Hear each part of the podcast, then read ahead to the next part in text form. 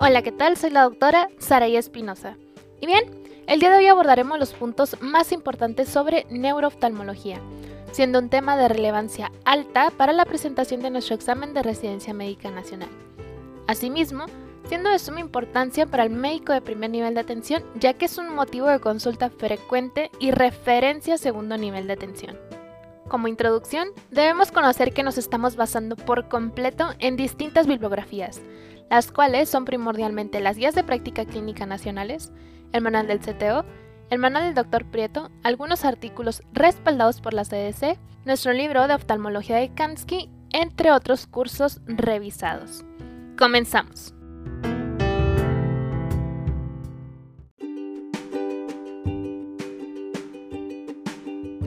Debemos tener muy muy en cuenta que este es el segundo tema más importante de lo que respecta a oftalmología está íntimamente relacionado con neurología.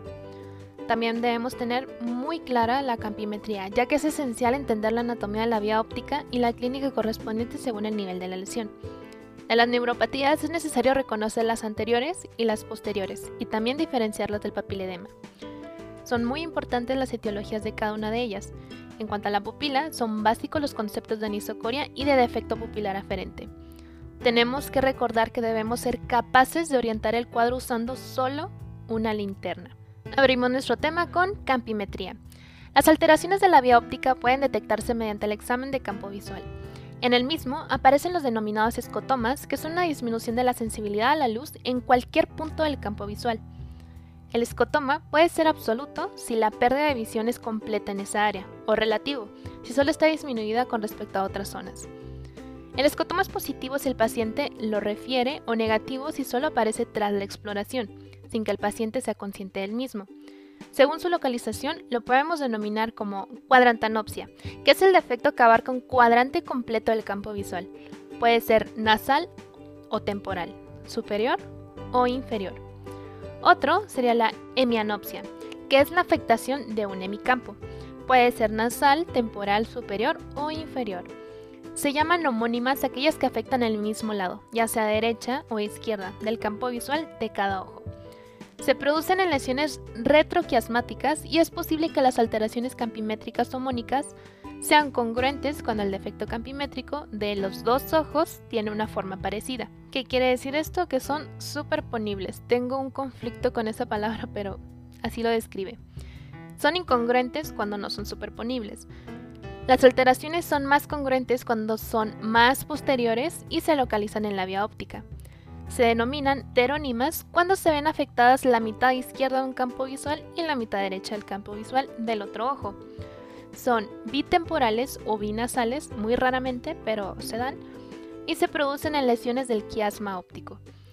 Las alteraciones campimétricas en la patología de la vía óptica son las siguientes: retina, defectos ipsilaterales opuestos al área de la retina afecta. Nervio óptico, defectos ipsilaterales dependiendo su forma de las fibras afectadas. Quiasma, a partir del mismo, los defectos serán bilaterales. Es alteración bitemporal si se ve afectada la parte central. Aquí serían, por ejemplo, tumores hipoficiarios o binasal, que es muy rara, pero si lo está lateralmente serían neurismas carotídeos. Los tumores hipoficiarios que comprimen inicialmente las fibras inferiores del quiasma suelen mostrar cuadranopsia bitemporal superior al principio. Por el contrario, los craneofaringiomas que comprimen primero las fibras superiores provocan primero una cuadrantanopsia bitemporal inferior como déficit visual inicial. Cintilla óptica. Aquí hay una alteración homónima poco congruente. En sus dos tercios anteriores puede haber además alteraciones pupilares, que serían también llamados hemiacinesia. Cuerpo geniculado. Es similar al anterior, Radiaciones ópticas, hemianopsias o cuadrantanopsias homónimas congruentes, aumentando la congruencia cuanto más posterior sea la lesión. Corteza visual. Aquí serían escotomas congruentes o alteración homónima congruente en la lesión total a la cisura calcarina, a veces con respeto macular. Pupila. Reflejo fotomotor. Para entender las alteraciones pupilares es fundamental un buen conocimiento de la neuroanatomía de las vías aferentes que estudiamos en el capítulo 56 sobre embriología y anatomía del globo ocular. Muy bien, el primero sería el directo, que es la contracción de la pupila del ojo iluminado. El segundo es el consensual, que es la contracción de la pupila del ojo contralateral al iluminado. Reflejo a la visión próxima. Es la contracción de la pupila al mirar un objeto cercano acompañado de convergencia ocular y acomodación del cristalino. Trastornos pupilares. Podemos comenzar con el defecto pupilar aferente o también llamado pupila de Marcus Gunn. Es la hiporreactividad de ambas pupilas al iluminar el lado lesionado, con respecto a la iluminación del lado sano. Puede ser ya sea absoluto o parcial. Suele existir un déficit visual asociado y cursa sin anisocoria, siendo un signo de afectación del nervio óptico o de la retina. ¿Qué quiere decir esto? De las aferencias del arco reflejo.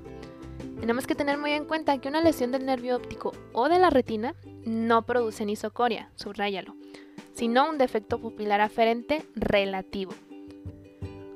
Otro sería la disociación de luz convergencia, que es la abolición de la reacción pupilar fotomotora, conservándose el reflejo de la visión próxima. Suele haber miosis bilateral y se producen lesiones del mesencéfalo postero superior, por ejemplo en los tumores pineales, en la enfermedad desmelinizante, encefalitis o neurosífilis. Cuando tiene lugar en ese contexto hablamos de una pupila de Argyll-Robertson. Midriasis paralítica. Es la midriasis reactiva conservándose el reflejo consensual al estimular el ojo afecto. Este no se contrae ni al ser iluminado, ni con la convergencia, ni al estimular el ojo sano. En lesiones del núcleo de Edinger-Westphal, el tronco del tercer par craneal o del ganglio ciliar o por la utilización de colirios anticolinérgicos. Pupila de Adie. Rara alteración pupilar que afecta a mujeres jóvenes y sanas causada por una denervación parcial, postganglionar parasimpática y idiopática. Cursa con anisocoria y midriasis del lado afecto con pobre respuesta al reflejo fotomotor, con respuesta al reflejo cercano y convergencia algo menos afectadas. La contracción pupilar observada es irregular, tónica.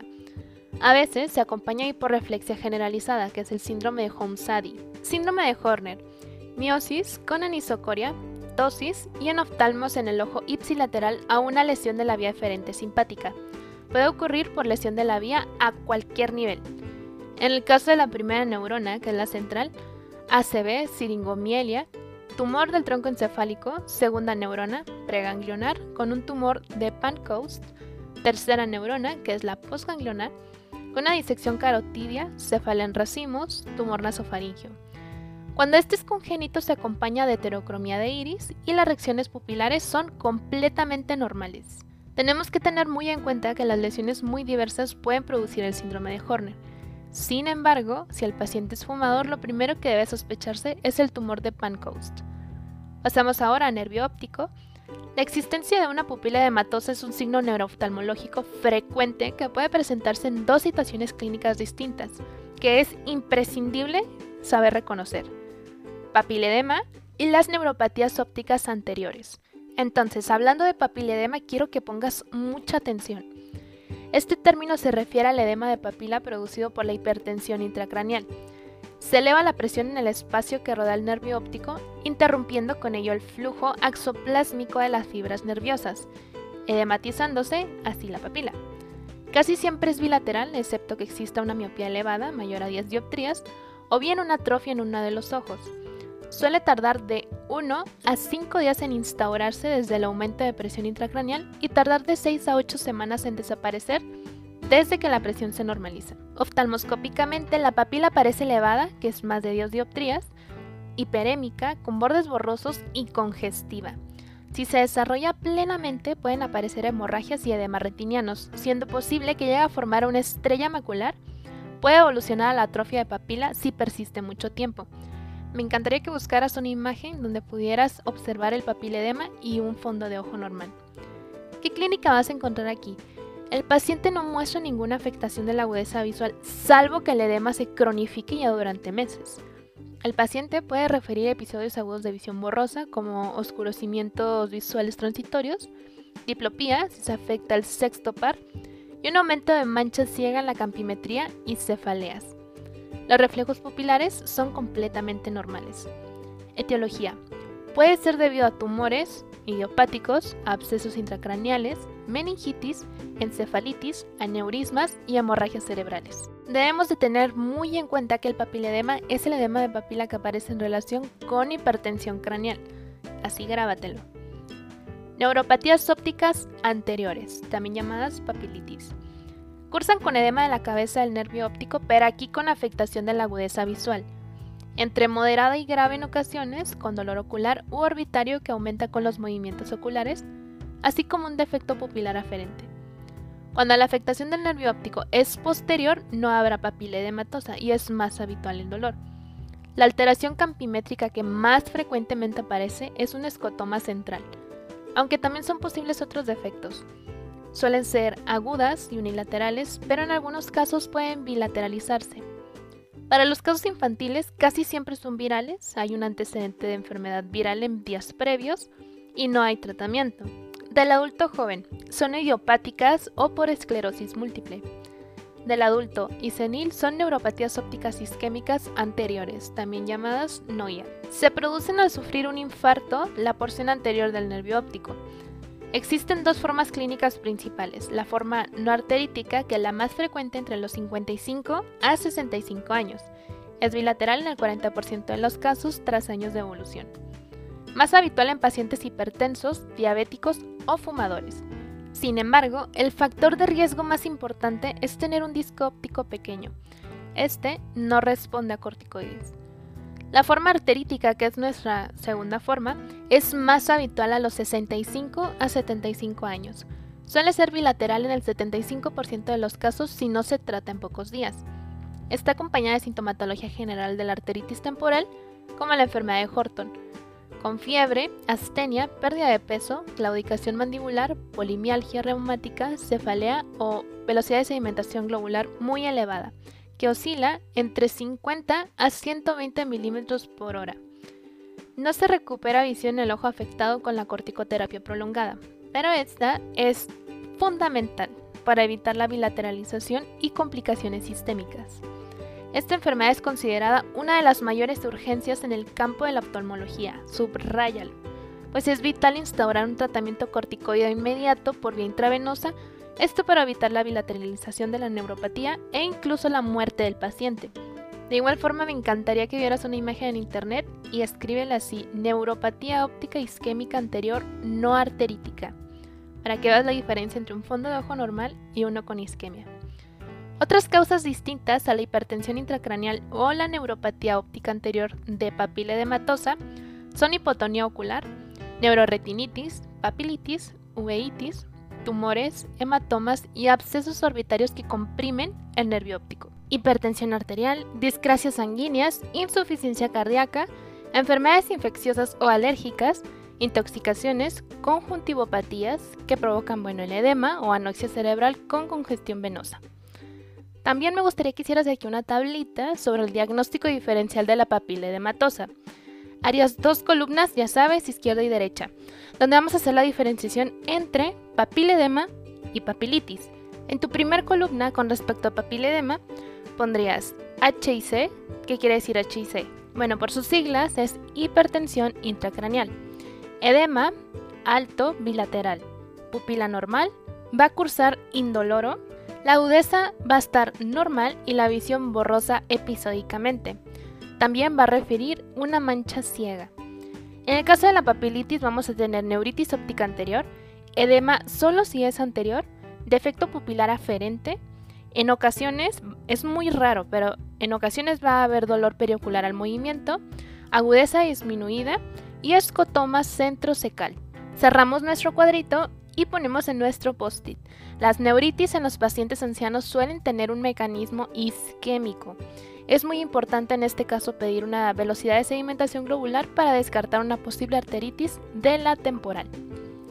Pasamos entonces a neuropatías ópticas posteriores. Se dice de ellas que ni el paciente ni la verdad nosotros como médicos podemos ver gran cosa, ya que cursan con una disminución de agudeza visual de moderada a grave, siendo el fondo de ojo completamente normal y su único signo clínico es la presencia de un defecto pupilar aferente. Entonces, la etiología más frecuente en las formas agudas es la esclerosis múltiple. Ya teniendo este antecedente, podemos empezar a sospechar sobre eso. Pueden aparecer también en meningitis supuradas o en sinusitis, aguda por contigüidad. De forma excepcional, se ha descrito una variante posterior de la neuropatía óptica isquémica que aparece sobre todo en situaciones en las que se produce una pérdida importante de sangre e hipotensión arterial. ¿Qué eventos pueden ser estos? Bueno, shock o cirugías prolongadas. Entre las formas crónicas están las hereditarias, las toximetabólicas y sobre todo la alcohólico-nicotínica, en la que la ingesta del alcohol provoca un déficit de la vitamina B12 y de ácido fólico. Esto nos provoca una lesión del nervio óptico por el cianuro inhalado con el humo del tabaco. Se trata con vitamina B12 y absteniéndose de fumar. Dentro de las hereditarias hay que recordar la neuropatía óptica del Leber, es el trastorno de degeneración bilateral del nervio óptico que afecta a varones jóvenes y se transmite a través de ADN mitocondrial de los óvulos de las mujeres portadoras. Pasemos ahora a neuropatía óptica aguda desmielinizante y esclerosis múltiple. Entre las formas agudas, la neuropatía óptica desmielinizante aguda es la más común de las neuropatías ópticas. Se debe sospechar ante la disminución rápida de la agudeza visual con dolor ocular, especialmente con los movimientos oculares. La neuropatía óptica isquémica anterior no arterítica no tiene este dolor, recuérdalo.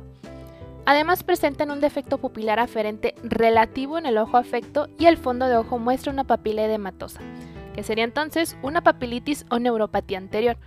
En un tercio de los pacientes, mientras que dos tercios restantes aparece papila normal, que vendría siendo entonces neuropatía óptica retrovulvar. Además de estudios serológicos y de líquido cefalorraquídeo, se debe pedir una resonancia magnética para descartar otras causas y así determinar el riesgo de progresión a esclerosis múltiple. Esto lo vamos a ver con lesiones en la sustancia blanca. Aproximadamente la mitad de los pacientes con esclerosis múltiple han presentado algún episodio de neuropatía óptica y en hasta 20% de los casos en la forma inicial de presentación. La evolución más frecuente es hacia la recuperación visual, aunque en numerosos casos persiste algún déficit residual leve. El tratamiento en bolos de metilprednisolona acelera la recuperación, pero también se ha visto que disminuye el riesgo de progresar esclerosis múltiple en aquellos pacientes que presentan lesiones de la sustancia blanca en una resonancia magnética. Si hubiera más de dos lesiones en la resonancia se podría plantear, aunque es muy controvertido, el tratamiento con interferón beta 1A, como ocurre cuando hay una esclerosis múltiple diagnosticada. Otras manifestaciones neurooftalmológicas de la esclerosis múltiple son las paresias oculomotoras, la más frecuente y subráyalo es en el sexto par craneal. También la disociación luz-convergencia, la oftalmoplegia internuclear y las alteraciones supranucleares de los movimientos oculares. Debemos de tener muy en cuenta que las neuropatías retrovulvares aparecen en adultos jóvenes. Su mecanismo es desmielinizante y existe una relación muy clara con la esclerosis múltiple. Cerramos con nuestra última tablita, que serán los tipos de neuropatías ópticas, sobre todo la neuropatía óptica anterior. Vamos a tener columna izquierda, columna derecha, con causa y edad. En el caso de las causas puede ser virales y se da principalmente en infantiles. Las idiopáticas o esclerosis múltiple, recordemos que es en el adulto joven, isquémicas o forma no arterítica en mayores de 60 años y finalmente la isquémica o forma arterítica en mayores de 73 años. Con eso cierras tu cuadrito.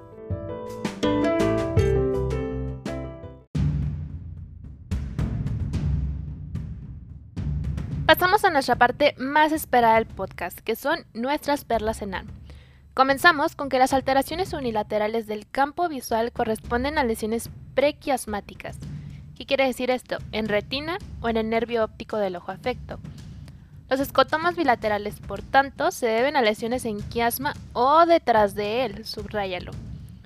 Los defectos heterónimos, que quiere decir que es distinto del lado del campo visual de cada ojo, solo pueden ser por lesiones quiasmáticas.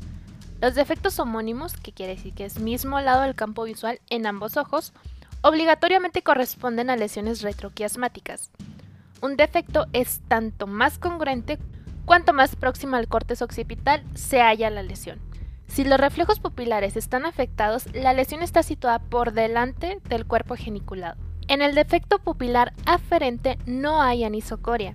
Si existe anisocoria es porque hay una alteración en la respuesta, que vendría siendo ya la vía eferente. La anisocoria, igual con luz que con penumbra, nos orienta a causa esencial. Si la simetría aumenta con la luz, falla el mecanismo de miosis que es el mecanismo parasimpático. En cambio, si la anisocoria es mayor en penumbra, falla la midriasis, que es mecanismo simpático. Los defectos de miosis más comunes son lesión del tercer par craneal, que implica la alteración del MOE, pupila de Adie, que es la reacción lenta a la luz en mujer joven, o pupila de Argyll-Robertson, que es la neurosífilis con disociación luz-convergencia, y colirios anticolinérgicos, que es el antecedente de instilación. El síndrome de Claude-Bernard-Horner consiste en miosis con anisocoria, tosis y sensación de noftalmos en el ojo, ipsilateral a una lesión de la vía eferente simpática. Puede implicar anidrosis semifacial en lesiones proximales a la bifurcación carotidia. Recordemos que hay que descartar siempre la presencia de un tumor de Pancoast o apex pulmonar. Cuando es congénito se acompaña de heterocromia de iris. Las reacciones pupilares son completamente normales. El papiledema es el edema de papila que aparece en relación con la hipertensión intracraneal. Normalmente suele ser bilateral. Las pupilas son normales y puede haber visión borrosa transitoria, pero la agudeza visual solo se afecta en casos crónicos. Las neuropatías ópticas anteriores son papilas edematosas, generalmente unilaterales, con pérdida de visión central rápida y de efecto pupilar aferente. Su etiología depende mucho de la edad. Las neuropatías ópticas anteriores, isquémicas, no arteríticas o arterioscleróticas aparecen en pacientes de 55 a 65 años, con factores de riesgo cardiovascular y son completamente indoloras. Es típica la aparición de un escotoma titudinal. Las neuropatías ópticas anteriores, isquémicas y arteríticas aparecen en mayores de 65 años con pérdida grave de visión tienen la velocidad de sedimentación globular elevada y clínica de arteritis de Horton. Se pautan corticoides en bolo para evitar la bilateralización, que podría ocurrir en poco tiempo. En niños, las papilitis suelen ser enteramente de etiología viral, mientras que en jóvenes predominan las idiopáticas y la esclerosis múltiple. Las formas retrovulvares cursan con dolor a la movilización ocular. Las neuropatías ópticas posteriores, generalmente unilaterales, cursan con pérdida de visión central rápida y defecto pupilar aferente. El fondo de ojo es completamente normal, por lo que ni el paciente ni nosotros como médicos podemos ver absolutamente nada. Aunque el paciente refiere dolor a la movilización ocular, que estamos de acuerdo que es algo como que muy ambiguo. Aunque la relación entre neuritis óptica retrovulvar y esclerosis múltiple es estrecha, la primera puede aparecer independientemente de la segunda, por lo que sus diagnósticos no son equivalentes. Recordar que muchas otras condiciones pueden dar imagen de edema de papila, por ejemplo, una intoxicación por alcohol etílico, meningioma de la vaina del nervio óptico, hipertensión arterial maligna e hipermetropía.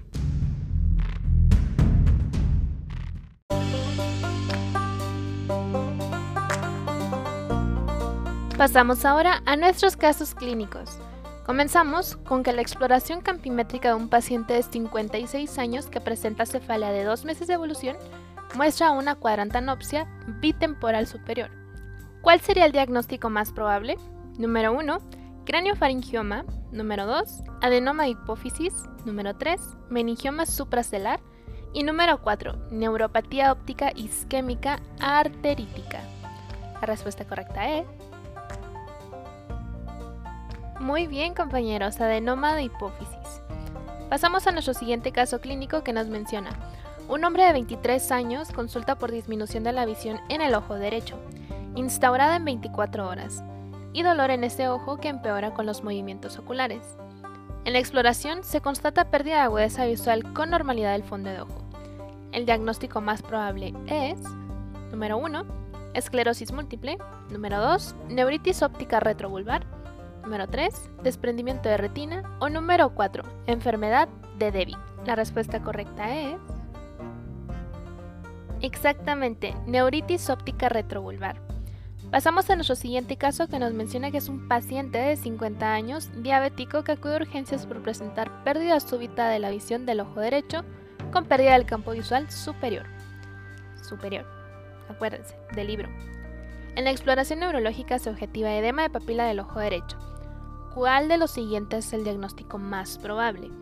Número 1, neuritis óptica. Número 2, neuropatía óptica isquémica anterior. Número 3, neuritis isquémica secundaria arteritis de células gigantes o papilitis diabética. La respuesta correcta es... Muy bien compañeros, neuropatía óptica isquémica anterior. Nuestro siguiente caso nos menciona en un niño de 2 años que presenta en ojo izquierdo miosis, dosis palpebral de 1.5 milímetros, heterocromía de iris y enoftalmos. ¿Cuál sería entonces el diagnóstico de presunción más adecuado? Número 1, glaucoma infantil. Número 2, uveitis anterior. Número 3, parálisis simpática ocular. O número 4, parálisis del tercer par craneal. La respuesta correcta es... Muy bien compañeros, parálisis simpática ocular. Pasamos a nuestro siguiente caso clínico que nos menciona que es un paciente de 40 años de edad, le han hecho una campimetría visual, pues tiene familiares afectos de glaucoma. Le han dicho que la campimetría visual es completamente normal, sin embargo no le dieron más explicaciones. El paciente se refiere preocupado porque él ve dos manchas negras muy oscuras, una en cada campo visual. ¿Qué nombre reciben este tipo de escotomas? Ambos están en el campo visual inferior y sería nuestra primera opción una mancha ciega, el segundo un defecto arciforme, el tercero un defecto pericentral o un defecto central. La respuesta correcta es... Exacto, una mancha ciega. Pasamos a nuestro último caso clínico que nos menciona. ¿Qué tipo de tumor se relaciona con más frecuencia con un defecto en una campimetría visual superior? Número 1. Prolactinoma hipoficiario. Número 2. Craneofaringioma. Número 3. Glioma del nervio óptico o un meningioma del nervio óptico.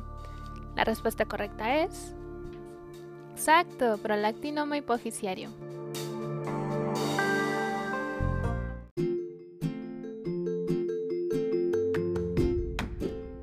Con esto daríamos por terminada nuestra revisión del tema. Espero te sea de mucha ayuda.